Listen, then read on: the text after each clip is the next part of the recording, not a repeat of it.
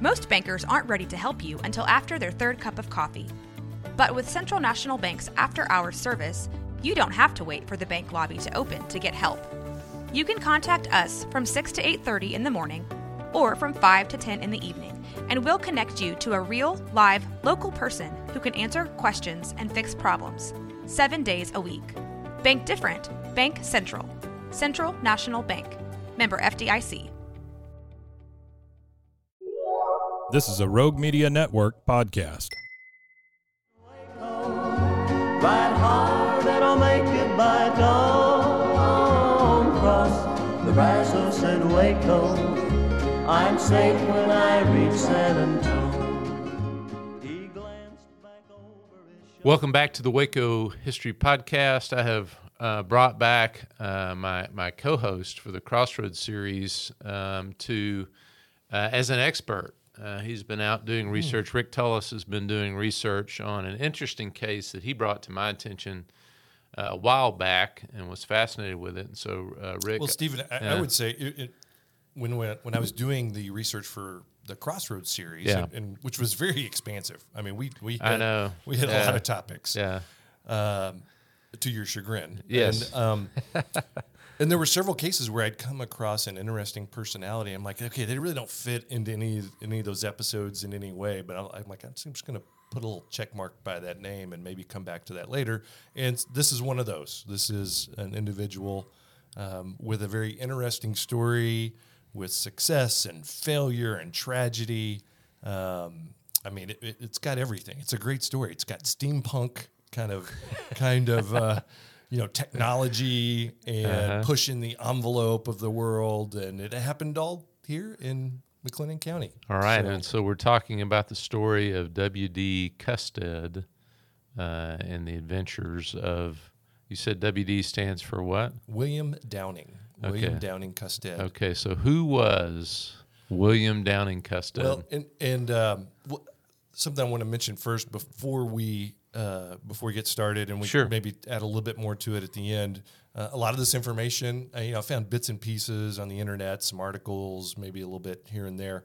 Uh, there was a there was a little uh, booklet put together by a guy here locally back in the 70s, I think 1974, Nick Pocock. And uh, so we're going to rely heavily on his uh, his manuscript. He did uh, a lot of that research at the Texas Collection. Uh, when I when I uh, he gives a lot of credit to the Texas Collection, and uh, probably you if you'd been there, but you weren't. yeah, at that I time. was. You I was. Baylor. Uh, let's you were, see, You were like, six. Yeah. Uh, I was learning the alphabet. Okay, Yeah, well you you would have been a lot of help. yeah. So, and, and he's kind of Pocock's kind of an interesting guy too. We'll maybe do a little list, uh, aside about him at the end, but yeah, W.D. Custead. Um, let's set the scene a little bit. Yeah, first. go ahead. Paint us- okay. paint us a yes, Yes, close your eyes a second, and let me take you back to the late uh, 1800s. Um, so, so flight was had not happened, Mm-hmm. and the idea of people being able to fly, al- although we totally take it for granted now. I mean, I mean, it is. It is. Well, Mm-hmm. we had balloons. There, there were balloons, Yeah, there but, were dirigibles, but, yeah, but powered flight and Mo- balloons really hadn't been around that long. yeah. honestly, motorized flight did not powered exist. controlled flight Yeah. was what birds did, mm-hmm. and um, th- there wasn't a lot of science around it. Uh, a lot of people uh, tried things. You know, you just think everybody's seen the black and whites of people flapping wings and jumping off buildings and crashing horribly. Uh, that was real. I mean, people were trying a lot of different um, uh, ideas, and uh, of course, they relied heavily on birds. Uh, You know, a lot of a lot of what they saw birds do, they tried to emulate, um, which is really hard to do with a, a, a machine. You know, the, the, you know the birds uh, have obviously a lot of uh, control surfaces they can move, and the way they power themselves. I mean, it's just you can't replicate that with a machine. I, I remember the old video. A lot of attempts at flapping, trying to create some sort of flapping device. Yeah. that, Yeah, yeah. that could go airborne. Yeah. Right. Yeah. Um, yeah. Which reminds me, eh, being a former comedian yourself, Mm-hmm. you know, the, the the old the old punchline. Man, I just flew in from Toledo. Yeah, boy, are my arms tired. Yeah. Yeah. Yeah. There you go. But um. So um, uh, also. Uh, you, know, the other analogy a lot of people had was of sailing ships. I mean, ships had been around for millennia. Yeah. And water is a fluid, and that uh, just like air is a fluid. So, so a lot of the ideas, in in fact, the, you know, the, people calling things airships. I mean, it's a lot of it's a uh, a connection to a vehicle that people were already familiar with. Um, okay, so we get in the eight, late 1800s. There's there's at least enough technology change. People are honestly trying to make an attempt at um, at flight. Uh, and and as people get closer, there's there's actually uh, a recognition that hey, it would be really good.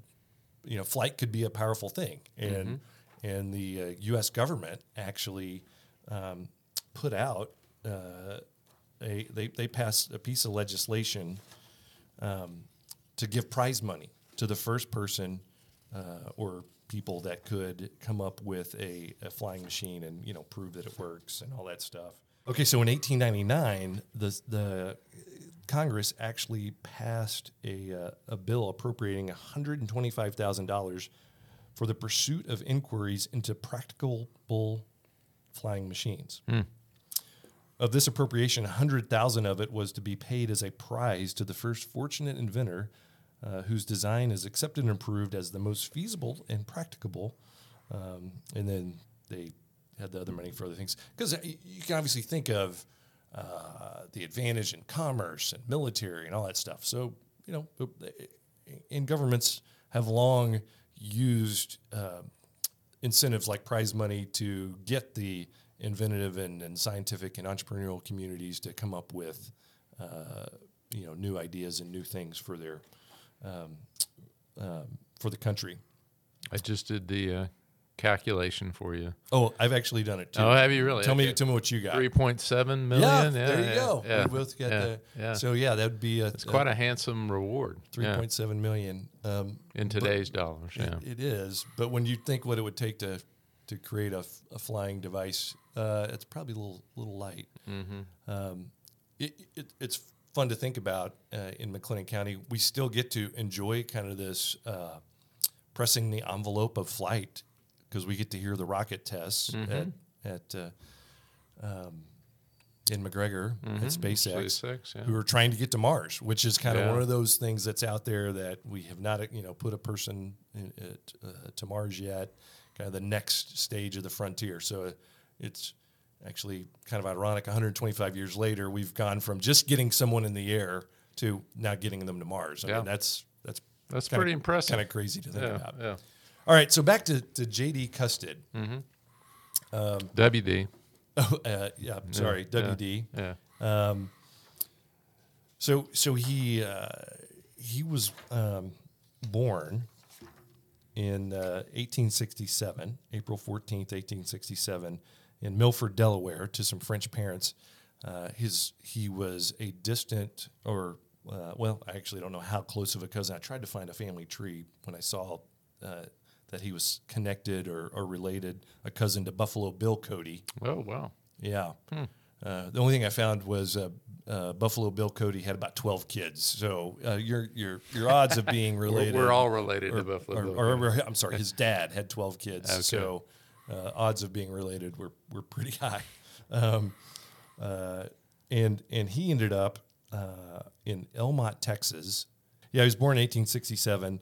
Uh, Elm Mott was was uh, established in 1867 yeah. um, as well. But then later on, he uh, as a as an employee of the railroad uh, ends up as a dispatcher for the Katy Railway in in about 1896 ish or so. Okay.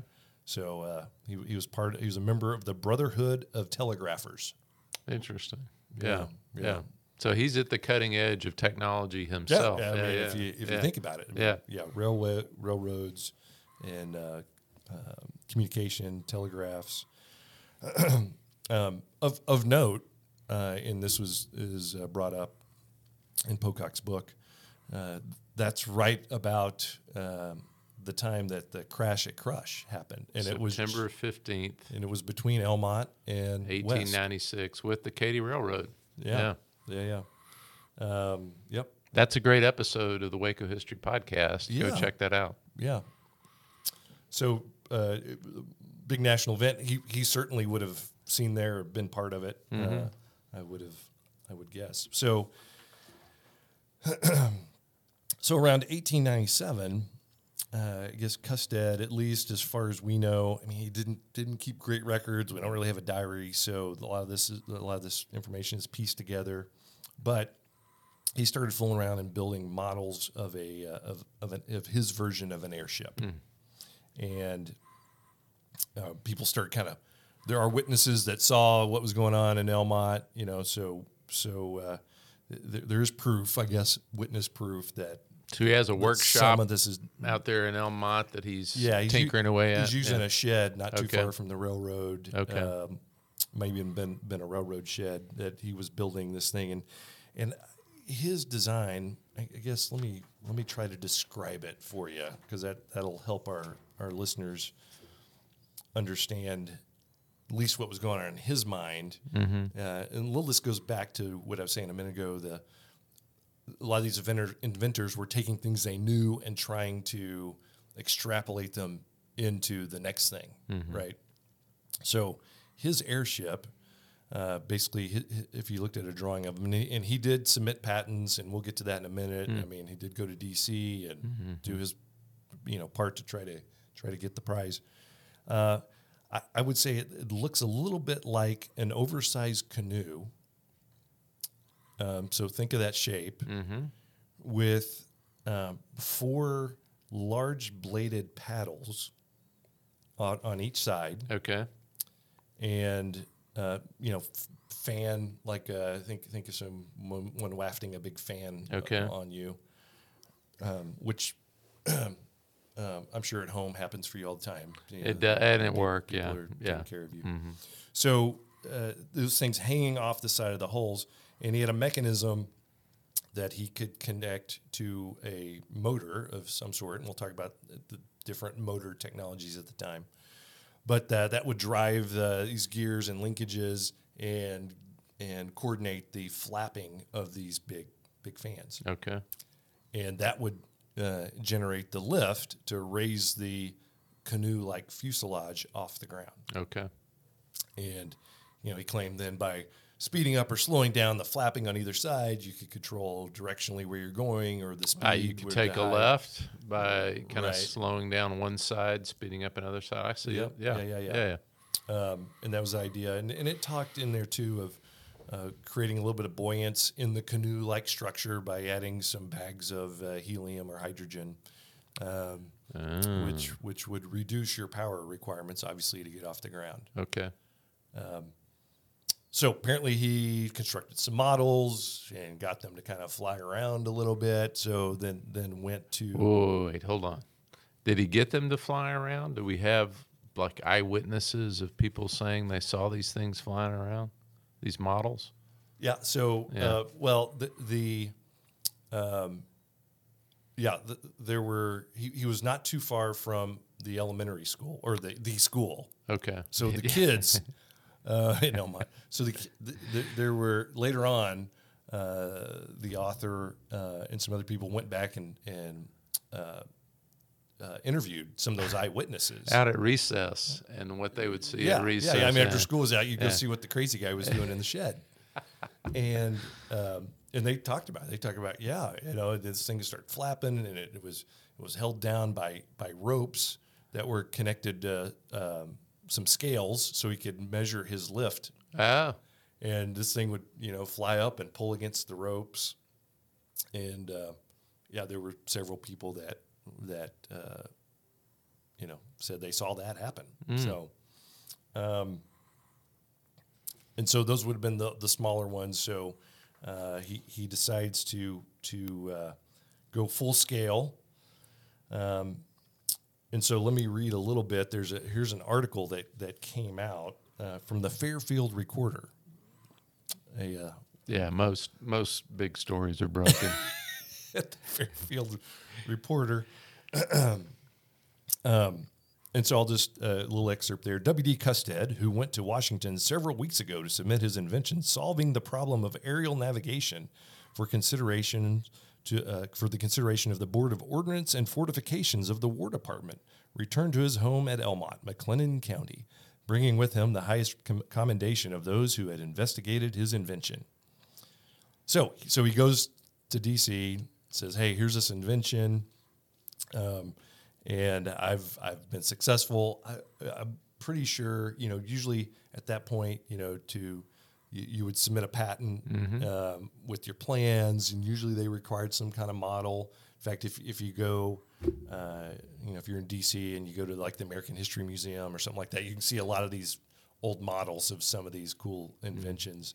Uh, best I could tell, none of none of his survived. So, So when was this, Rick? When does he go to? Do you have a sense of when he goes to D.C. to try? well, th- this this article was written February seventeenth, eighteen ninety nine. okay, okay, Um, so it said two weeks before then, so January of '99. And to give some perspective here too, uh, the Wright brothers are credited with the first controlled flight in 1903. Mm-hmm. So, you know, we're roughly four years ahead of uh, ahead of them. And, and there, there's a whole controversy there with the Wright brothers, which, um, uh, you know, there, there there are many people who claim to have flown before them yeah, and there's some nuances in in, in uh, to that discussion. But but back to Custead. Yeah. So our local hero here. Um, so in speaking uh, on the subject, Mr. Custead said, "Every hope and every expectation I had when I left Texas three weeks ago has been realized and confirmed by both the War Department and by the Patent Office." I was assured that my idea, as shown in my invention, was distinctly original, and in addition, it was pronounced to be the key to success in the achievement of practical aerial navigation. He's- Wow. He's not overselling it. no, Well, maybe a little. yeah, probably. So, um, the article goes on. They uh, uh, they described in the article, uh, and I'll and I'll I'll do this again. Uh, the the actual device, and uh, so it says, and this is a quote of Custead describing his his his uh, invention. The principle involved in my machine is a combination of balloon, bird wing, and aeroplane as applied. However, as to conflict with no particular or any other device on record. So it's a big deal, right? Even now, you don't want to, if you copy somebody else's patents, that can be a big deal. Um, yeah. So the hole is semi cigar or canoe shaped, pointed at both ends, um, and can be made of any desired size. My ship is that. Uh, my idea is that if my invention is adopted, the airships will be made of many and varying sizes, some being as large as ocean liners, and fitted with every comfort for travel as our ocean going vessels today. It is practical to do this with my invention. The hull is entirely enclosed and covered, and with the exception of cabin space in the center for the occupancy of the operator and passengers, forms a reservoir for which uh, uh, reservoir which is filled with he, uh, hydrogen gas, the lightest go- gas known, in order to reduce the weight and maintain the equilibrium as the matter of safety in case of an accident. of course, we know today that accidents with hydrogen uh, have other outcomes, Yeah. but uh, that's all right. I mean, the propelling power consists of any number of series of blades or wings uh, operated f- uh, from each upper side of the machine and connected in such a manner that the mechanisms of the motor that they offer absolutely no resistance to the air currents in their upward and forward motion. Um, the machine is under uh, direct control of the operator as to elevation and steering, is positive and safe in its actions and operation, and is admitted and pronounced um, uh, by the most advanced students in aero navigation uh, to be the first and only practical solution of this problem that has ever been made. Wow. Yeah, yeah, yeah.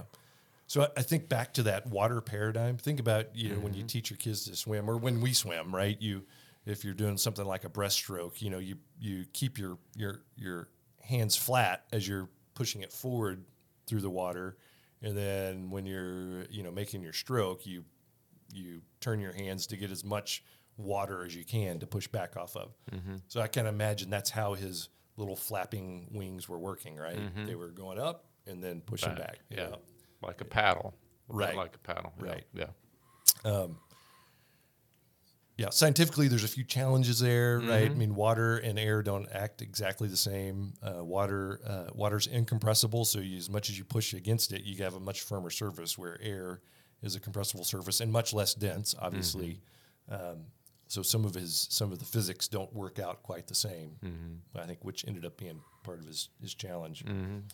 Um, yeah, so so he ends up um, finding uh, some some local folks to invest in his Yeah, that's that's what I wondered. I mean, you know, he's got to have patrons, right? I Yeah. mean, because this is if he's going to build this full size, uh, that's going to cost some money. Yeah, yeah, yeah, and uh, yeah, yeah. Speaking of money, um, you know, a lot of the the the internal combustion engine was like super new right then too. I mean, it was that Yeah. was cutting edge. Yeah. Uh, still, steam power was steam engines were the the thing of the day. Um, and obviously, you know, firing a steam engine inside of an airship was not going to really work out too good for you. I mean, very heavy. Now something really hot. Uh, you know, lots of lots of challenges there. But uh, I, I thought this was interesting. He wrote, uh, "There are many motors available of very uh, of various prices and power in proportion to weight." But I am of the opinion that a gasoline motor manufactured by the St. Louis Gasoline Motor Company, weighing 25 pounds per horsepower and costing less than $200 for a two horsepower motor, would uh, prove sufficiently satisfactory for operating my first machine. Oh my gosh. So, uh, uh, what, I mean, do we know total hose, horsepower? He's one. I mean, does that suggest he's He's, he's thinking all Yeah. he needs is two horsepower. two horsepower to, to, Two, operate? two, yeah, two horsepower. I mean, Yeah. what's your lawnmower? yeah, yeah, mine's four, I think. Yeah, I mean, yeah, yeah, yeah, yeah, yeah. Mm-hmm. I mean, not not not very much. And then you think of the weight, and a- again, the, the internal combustion engine was kind of early in its design phases too, but 25 pounds per horsepower. So I, I looked up what a modern aircraft engine yeah. for a, you know, propeller-driven uh, um, combustion, internal combustion engine. So I was finding things along the lines of 1.8 to 2 two pounds per horsepower, not 25 pounds per horsepower. So Yeah. Interesting. Yeah, It- interesting. and uh, when, when you look at what the Wright brothers did, that that was the key to their flight. They Mm-hmm. finally got a gasoline powered engine to, to that uh, powered their propellers, their Mm-hmm. early propellers. That was what enabled them to get off the ground. So, Mm-hmm. kind of the uh, intersection of a couple different technologies making it making it feasible. Mm-hmm. Um, okay, but we were we were mentioning something about his his uh, venture. So he ends up creating something called the Custead Airship Company, and he he raises uh, a hundred thousand dollars in stock. Um, s- sells it to a lot of, of local folks, and you know here we're he had just like any corporation. Um, uh, it, it needed officers and directors. So uh, th- it was formed in uh, April 12th, 1900, capital stock being $100,000. So he was the president, uh, a guy named um, C.M. Curry, vice president, E.G. Irwin, secretary treasurer. Uh, George Clark was the counsel. So George Clark is an interesting character in Waco history as well. Uh, he could have fit in maybe some of our earlier podcasts. Uh, he was uh, uh, at that time he was age 59 and he was the president of the Waco Gas Company, and uh, he also had helped uh, organize the First National Bank. He had also been a prominent uh, railroad attorney. He ran for governor and Okay. was not successful. So we talked earlier about the kind of the Waco being a political center for Texas. Crossroads, I think, is what the term we used. Yeah, Crossroads is yeah, a good way to describe yeah. it. And uh, but he was defeated. Was still ended up being Secretary of State of Texas. Um, so very accomplished man. So Mm-hmm. if you're going to build something and you want to get people that, uh, uh, well, you want to raise money, but you want to be more considered not a, a, a fluke or a quack. Yeah. you get some prominent people uh, involved with your organization. So uh, that's obviously what he did. Um, some of the other people, uh, Charles Hamilton, Hamilton was uh, uh, general manager for the Texas Central Railroad. So some of his buddies in the railroad business. Uh, another guy uh, was a uh, mentioned Charles Curry, attorney here in, in Texas or in, in Waco. Um, yep. So so he kind of built his his team. Yeah, and you, sh- I I see the letterhead you have there um, that he used. Um, it's got the rendering of his flying machine uh, there at the top of the letterhead. Yeah, Yeah. or well, airship. Sorry. right. Yeah, You yeah. know. You know. Um, well, and to be totally accurate, an ornithopter. Ah, that's what it's called, an ornithopter. Right. Yeah. So uh, if, if uh, ornithopters are flying machines that mimic the flight of birds Oh, okay. in some way. Okay. Yeah. If, in fact, it, if you Googled it Yeah. uh, and pulled up ornithopter, uh, there are several flying versions now, like little model versions. You know, you, if you ever you can eh, even even some how-to videos on how to build one and you know wind it up with a rubber band and let it go and it flaps around the room. It's, it's really cool, but um, yeah. So those are ornithopters. Interesting. Now, he probably didn't have that word at the time. Yeah. So that that's more of, of uh, our modern way of discussing it. So he uh, uh, his big um, claim to fame was flying this uh, the flying version, the larger flying version, flying it from Elm Mott to Tokio, Tokio, Texas, Yeah, yeah, yeah. Well, I, I, it took me a second, but I realized you were saying Tokio, Texas. Yeah. and back to um, and, and back to uh, Elm Mott. Okay. and he claims that that uh, that flight um, would have been the first, you know, powered manned flight. Uh, again, before So how far is that? the Kitty That is uh, that's quite a flight. yeah, Yeah, uh, if, if you look at it, it's about it's Yeah. it's about a I think a mile or so from Elm Mott. So if you um, so the railroads there used and you and there may still be a rail line that runs that direction. I don't Mm-hmm. know. I don't think there is. I think there's still the rail line that runs kind of parallel to I 35 for a Mm-hmm. while up past through west. Um, but there at Elm Mott, there you know just past that there was a switch, and one of them kind of went up towards Tokio. Okay. That's T O K I O. Yeah. yes. Yeah. Okay, so uh, in, in another article, now this was written a little bit later in 1949. Someone uh, locally had gone back. In fact, this was printed, printed in the Waco Tribune Herald.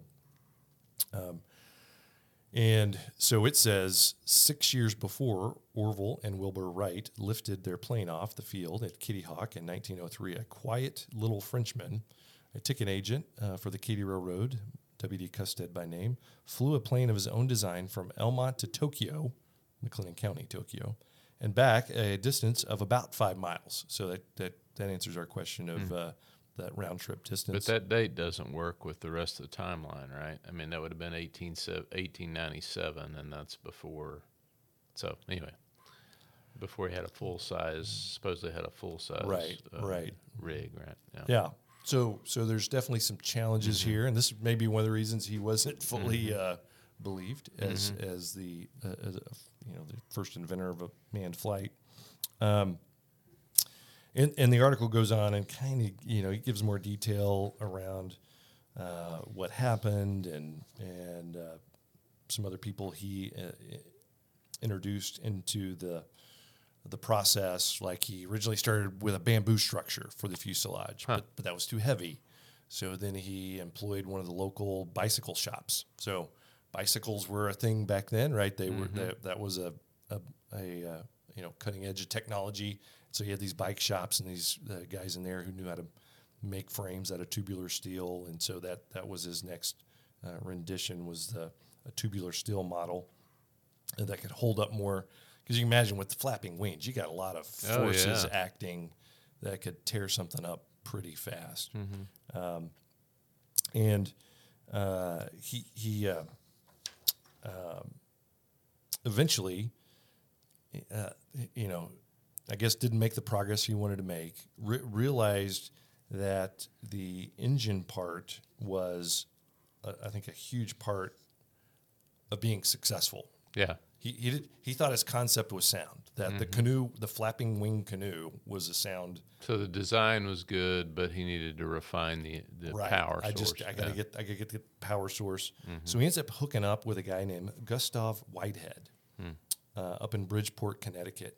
Now, uh, if- if you if you dive into Gustav's history, I mean he was a legitimate uh, contender for first in flight Mm-hmm. and ended up doing some things. He he was building things that looked more like a, a modern airplane. They had wings and a tail. Um, uh, you know, again, probably uh, you know has some recorded uh, successes that that probably put him close, and some people argue to, to be the first in flight. But he goes up there to join forces with him, uh, with uh, Whitehead. Uh, I think my guess would be mainly because of his engine technology and uh, helping him figure it out. So they worked together um, for a while, and um, it it kind of there, there's some articles that talk about their partnership. Uh, in fact, there's one in the in the uh, Bridgeport, Connecticut uh, uh, newspaper that says, "With uh, and I quote." Uh, with the purpose in view of perfecting a flying machine that will solve the problem of aerial navigation to the point of commercial success, Gustav Whitehead of this city and W.D. Custead of Waco, Texas, have formed a partnership. Both men are inventors. And then it goes on to describe um, you know what they've done and what they've flown and says you know mr whitehead last tuesday night with two assistants took his machine to a long field in the back of fairfield and the inventor for the first time flew in his machine for half a mile. Um, again so that's uh, uh, you know that was 1901 august 19th 1901 is when this article came out. Um, so s- some people say, well, Gustav might have been the first one to fly. Now, it doesn't really, uh, it, it talks a little bit about more their, their partnership. Mr. Custead is backed by several Texas and Southern capitalists for the manufacture of the new airship. The company is capitalized at $100,000. Mr. Custead is now in New York. The good points of both inventors' flying machines will be included in the new machine in this combination um, of a new engine that describes, you know, will produce, you know, so there's this kind of hope it'll produce the right deal. Uh, and then the and then the story kind of fades, it kind of dies. So Custead's up in New York. Uh, he's got this partnership with. So he's with Whitehead. relocated up there. He's, Yeah, his family's still here. Okay, he left them okay. here to go up there to work on this thing, and uh, there's actually um, nothing else that, uh, at least in the public record, that talks about this partnership. Now, in 1904, uh, Custead does apply for some more patents relating to variable speed mechanisms and shows himself to be a resident of New York. Uh, and it's not really discussed how those were applied, if he had still had a machine he was trying to do or not. Um, and uh, uh, the, the, you know, the footnote is here. Sadly, Custead's family back in Elm Mott did not see him again, and only heard of him occasionally over the years. Oh my gosh. Yeah, yeah, yeah. So I don't know. I don't know what was in the mind of the man, but Yeah. uh, it sounds like he went up there. Things didn't really work out the way he expected, and um, it it, it kind of went into a spiral of despair or something. I, I don't know. You also got to realize he, he's talking about these patents in 4 and 05. Al- although the Wright brothers flew in 03, it wasn't immediately known that they had been successful. In fact, it wasn't even immediately recognized that they were the first in flight. Yeah. Uh, th- there was actually a, a pretty uh, lively competition going on with them and a f- a gentleman named Langley, who was the head of the Smithsonian there in D.C., and he was trying to fly his own machine, and the the, the Smithsonian had a hard time recognizing the Wright brothers uh, as as the first in flight. In fact, a little a little aside, uh, it wasn't until many year, a couple decades later, when they really wanted to get the Wright Flyer, the first in flight. Mm-hmm. Which if you, you if you go go to the see. Aerospace Museum, you can see it today. Yeah. And um, the, the the only way they that that was going to happen uh, because uh, I think Wilbur had died. Mm-hmm. I think Orville was the only one alive, or maybe it's the other way around. Gosh, uh, but whichever one was still alive said, yeah, the only way you're getting it is if you publicly recognize us as the first in flight. Mm-hmm. So, um, uh, so that's when the Smithsonian finally finally did. Uh, the Wright brothers had claimed that you know we were the first to fly, so we own the patent for flying. So later on, as other inventors created flying machines, um, you know they would sue them for you know, for uh, Copyright copy- infringement. yeah, infringing their patent. So they owned flight. You know that was the hope. Uh, of course, that didn't. Um, after a lot of legal battles, they they lost that battle. So, what happened to Custead? Well, I, it, so as I think about it historically, you know, who gets claimed to be the inventor of something? Right. I mean, it seems the most important technology here is the video, the the ability to capture capture visual images. Yeah. Out of all this story, that's the most important technology because it's the documentation of the Wright's flight Yeah. that And Kitty Hawk. allows them to Yeah. do the mic drop on, on on who did it first. It's that documentation of the flight Yeah. at Kitty Hawk that we've all seen. Yeah. So yeah, so I mean, they can people can say whatever they want, but I mean, this idea of Right. there is a way to document it now Yeah. where yeah. there wouldn't have been uh, 50 years earlier. Right. Yeah, And, yeah. and even with um, eyewitnesses, Mm-hmm. you know, that the credibility kind of goes away. I mean, you're, you're only credible as an eyewitness if someone knows you and trusts you. Mm-hmm. So, yeah, you get outside of your, your circle of relationships. Yeah. You're like, yeah, they could say anything. Mm-hmm. Right. Um, well, yeah. When does Custead re-enter the historical record? Well, I mean, what happens? Yeah. Yeah. So so this is interesting. I mean, there, there's a a, a big, um, like I said, he kind of goes dark for a while. Mm-hmm.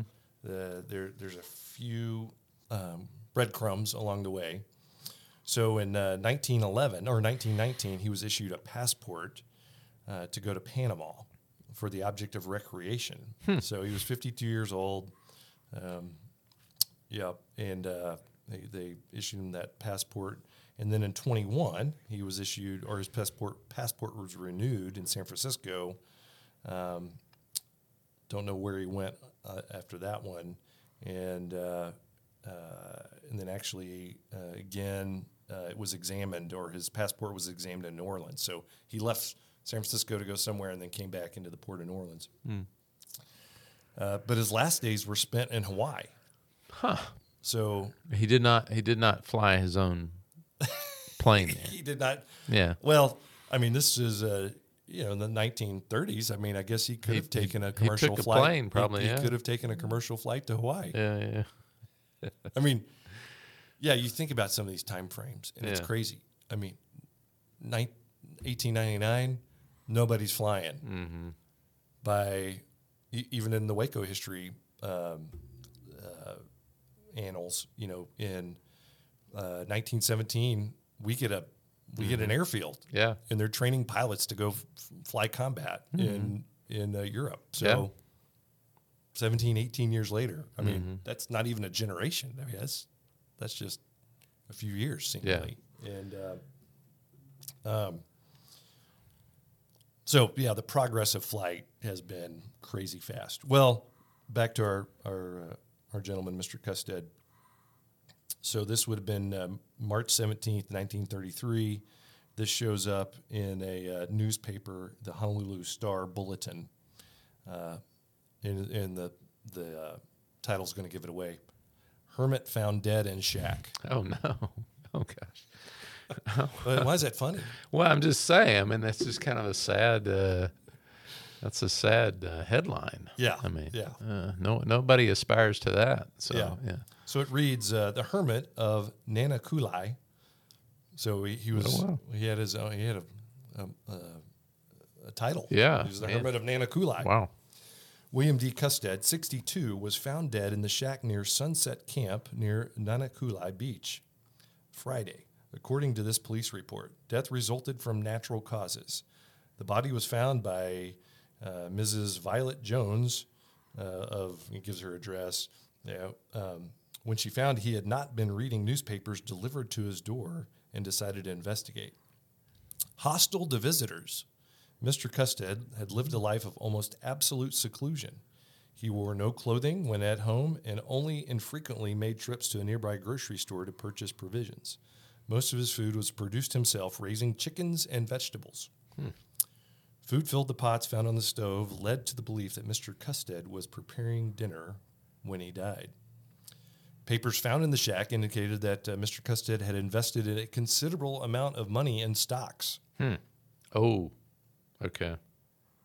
So maybe there's there's a, a backstory there. Yeah. Three sons are said to be living on the mainland.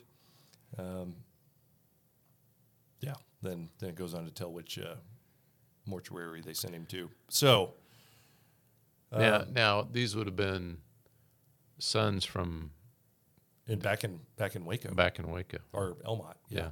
Yeah. Yeah. Yeah. Um, so why did he spend his last years in seclusion? Who knows? Was was it bitter that his success didn't come through? Um, did he end up finding success somewhere else, and the stock market crash put him into seclusion? I mean, there was there's a lot of uh, horrible stories along those lines. Um, so who knows? Yeah, was uh, was our author in the seventies? Uh, that he was able to track anybody down from the family? Yeah, yeah. He interviewed Okay. his son, Okay. uh, one of his sons who who um, recalled being a kid and sitting in the you know in the in the machine Okay. while it was flying around. He would Okay. Hmm. have been at six years old or something like that. So, uh, uh, but but Pocock, the author, you know, he's Mm-hmm. like, yeah, I did find some people to interview. I mean, it's it's 1970s, you know, Yeah. and that was a long time ago. Mm-hmm. So uh, I don't discount them, but the memory has a strange, you know, memories can be strange. Mm-hmm. Yeah. so, uh, in fact, he, he actually has a little bit of a, uh, he keeps a summary of his eyewitness reports are in the back of his book. And, uh, um, yeah, talk, talks about, um, you know, what evidence he, he could find. I mean, at that time, you know, the, the shack that he built it in wasn't standing anymore. I mean, things had changed so much. Uh, there, there was hard, it was almost impossible to find um, uh, physical evidence at that point. And there were no photographs. I mean, I would say Yeah. that, uh, cour- of course, we live in a day and age where we have too many photographs of everything. Of course. Yeah. Uh, But uh, at that time, um, yeah, you, you uh, get, having a camera was a special thing. I mean, it was professionals did that kind of stuff. And I guess for whatever reason, he never thought to have someone come out and photograph his flying machine. Hmm.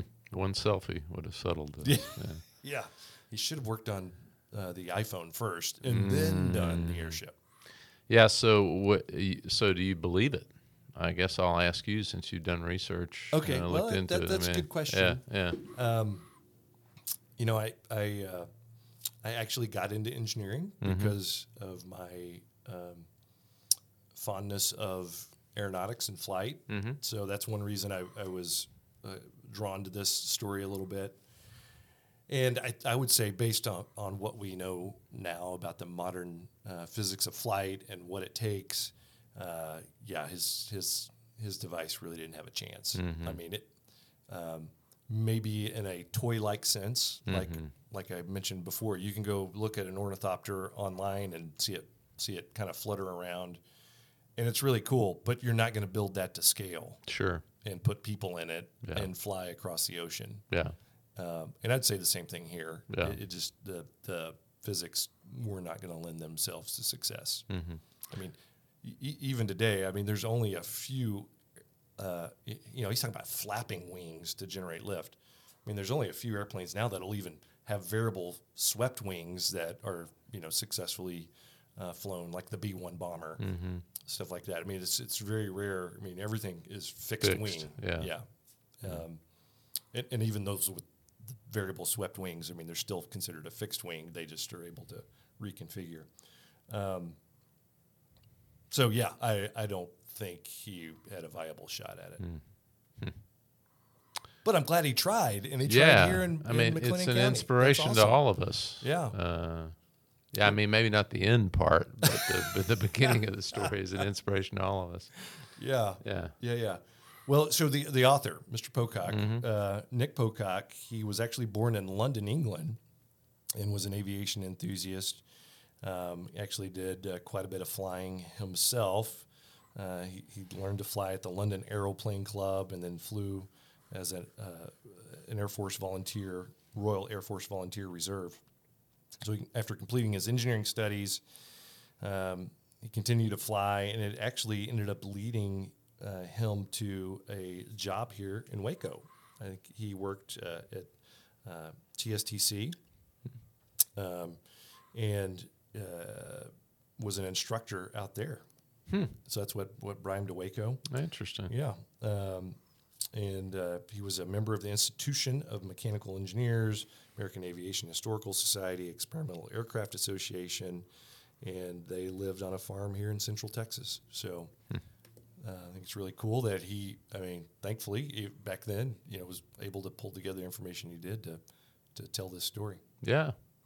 Well, I'm glad that he did, and and Rick, I'm glad that you uh, chased this rabbit. This has been It's interesting to get into. story. You know, as we sat here on the uh, 21st floor of the Alico building, I haven't seen anything fly by uh, that looked like a large flapping canoe. Yeah, But, yeah. uh, We're- yeah. there are we, we you know you can look now out on the Brazos. There may be some canoers out there. Well, and if they got up to speed, yeah, who Yeah, knows what yeah, could yeah, happen.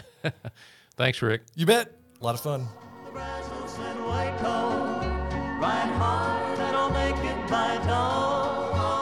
Thanks for listening to the Waco History Podcast. Like what you heard? Subscribe, rate, and review our show on iTunes so we can reach more listeners. You can find show notes and info on every episode at wacohistorypodcast.com and more info on Waco's past at wacohistory.org. Our theme music, used with permission, is Cross the Brazos at Waco, performed by the late Billy Walker. For more info on Billy's music, go to billywalker.com. Thanks for listening. We'll see you next time.